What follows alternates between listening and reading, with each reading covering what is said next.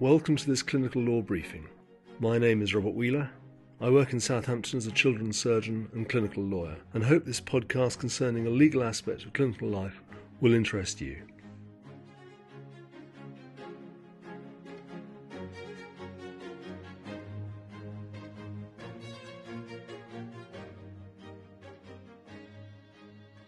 This briefing relates to how delusions may erode capacity. It is intuitive that delusional illness impairs patients' capacity.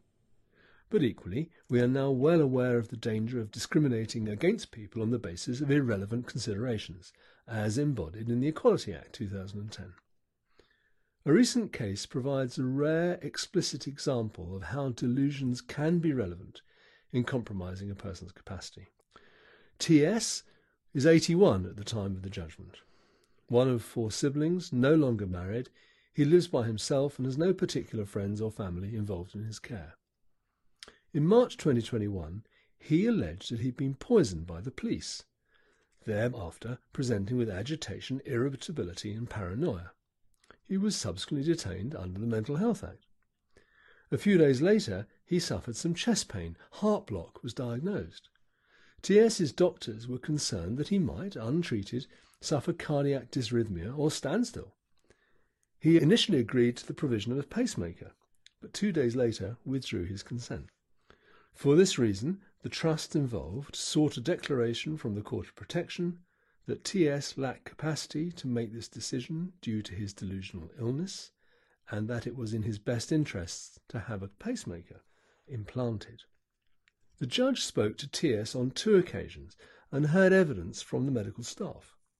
T.S. believed that he is, and has been for many years, persecuted by the police, the council, and more recently the hospital staff, all allegedly engaged in a conspiracy against him. In 2015, he had told a judge during a tenancy matter that the police had dug a tunnel from the police station, thence underneath his flat, to gain access to his property.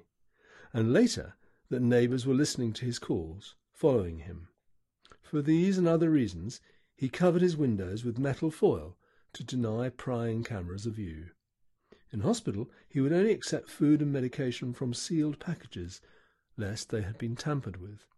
In his evidence to the court, T.S. referred to a number of instances of council and police interferences, including the poisoning of his water supply. When asked what toxicological analysis of his water had revealed, he said, They didn't. The police got to them too. He survived, he said, only because he had an antidote to the toxin. He believed that his cardiac complaint was the result of torture perpetrated by both the local authority and the police. Many other instances of attacks, raids, persecutions, and unlawful state activity were described. The court found that there was no evidence that any of these had ever taken place. But T.S. remained unwilling to consent for and then undergo the pacemaker implantation until he received reassurances that these conspiratorial activities would stop.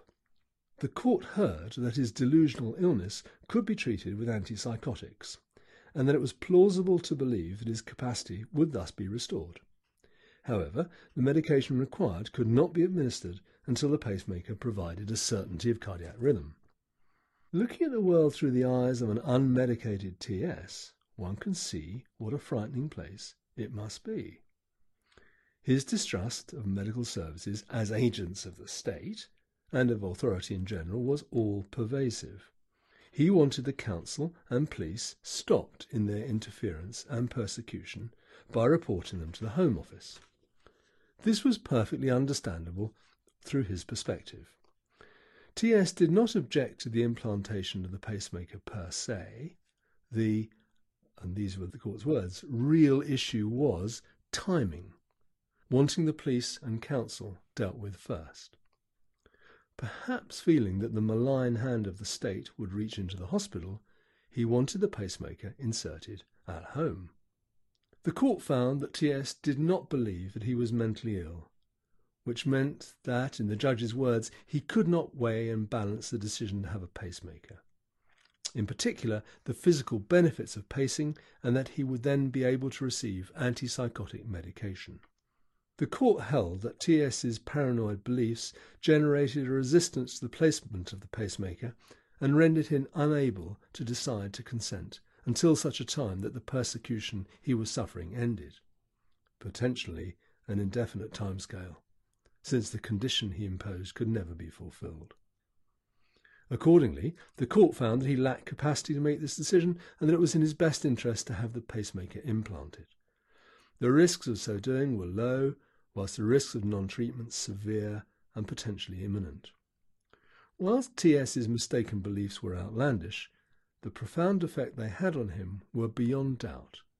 His case illustrates how delusional illness, if applicable to the treatment decision that the patient faces, can endanger life due to negation of capacity.